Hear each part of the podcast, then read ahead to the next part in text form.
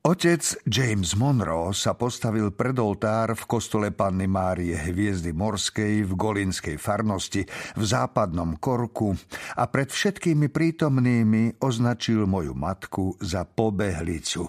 Dávno predtým, ako sme sa dozvedeli, že s dvoma rôznymi ženami splodil dve deti. Jedno v Drimolík, druhé v Klonakilty. Naša rodina sedela v druhej lavici. Moja mama sedela na konci lavice pod drevoritom desiatého zastavenia kríža a od strachu sa neodvážila zdvihnúť zrak. Omša sa začala ako vždy, povedala mi. Po úvodných obradoch zhromaždení hlasno zaspievali Kyrie. Otec Monroe po ťarchou rúcha spravodlivého hnevu, celý spotený, vyzval veriacich, aby vstali, prečítal príslušnú časť Evanielia a zase vyzval prítomných, aby sa posadili. Traja červenolíci ministranti sa náhlili do bočných hlavíc, vzrušene na seba pozerali.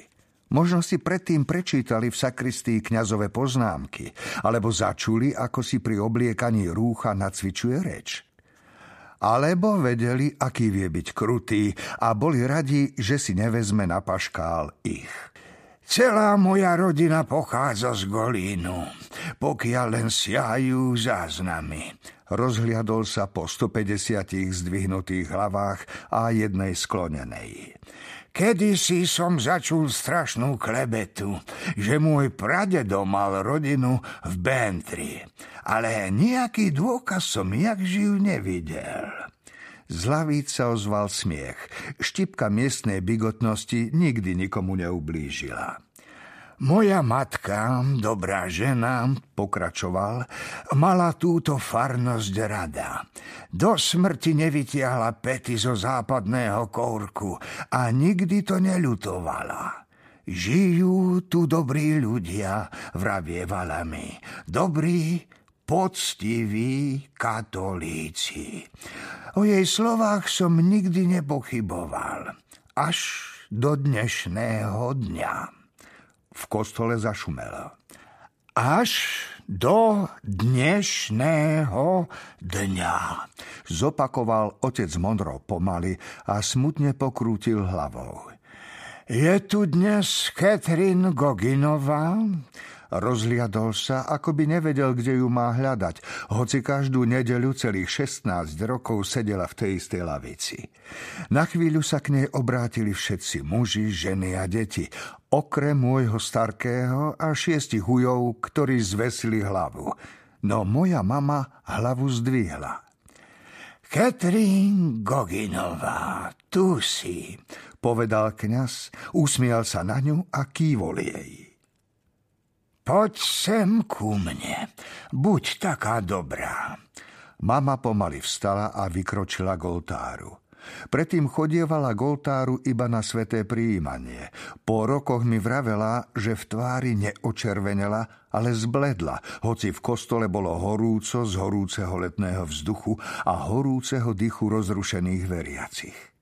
Kráčala neisto. Bála sa, že odpadne a nechajú ju ležať na mramorovej dlažbe ako odstrašujúci príklad pre ostatné dievčatá v jej veku. Nervózne pozrela na oca Monroa a keď sa stretla s jeho nevraživým pohľadom, odvrátila zrak. Vyzerá ako stelesnenie nevinnosti, povedal otec Monroe a s úsmevom pozrel na svoje ovečky. Koľko máš rokov, Catherine? spýtal sa. Šestnáct, oče, odvetila moja matka. Hovor hlasnejšie, nech ťa počujú aj dobrí ľudia a celkom vzadu. Šestnáct, oče, Šestnáct. Hm. Zdvihni hlavu a pozri na svojich blížnych, na svojich rodičov, ktorí žili slušným kresťanským životom a robili česť svojim rodičom. Pozri na svojich bratov, ktorých všetci poznáme ako poctivých, mladých a pracovitých mužov, ktorí nikdy nezviedli dievča na cestie. Vidíš ich? Katrin Goginová? Vidím, oče. Ak ti budem musieť ešte raz povedať, aby si hovorila hlasnejšie, dostaneš poza uši a nikto v tomto kostole mi to nebude vyčítať. Áno, oče. Áno, toto slovo si vyslovila v tomto kostole prvý a posledný raz. Uvedomuješ si to, dievčatko? Nikdy sa nevydáš. Ó, vidím, že si si položila ruky na brucho. Skrývaš nejaké tajomstvo?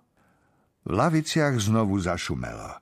Zhromaždení to pravda, že tušili, čo iné to mohlo byť, no čakali, či je to naozaj tak.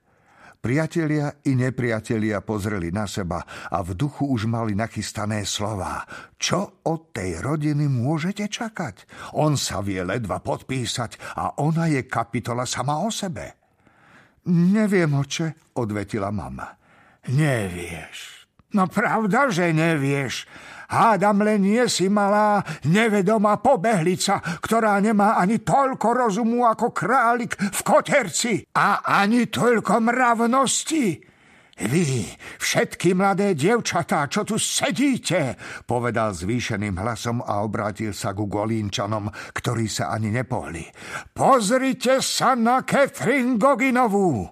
Pozrite sa, ako dopadne žena, ktorá sa zahráva so svojou poctivosťou. Nosí pod srdcom dieťa, no nemá manžela, ktorý by sa o nich postaral.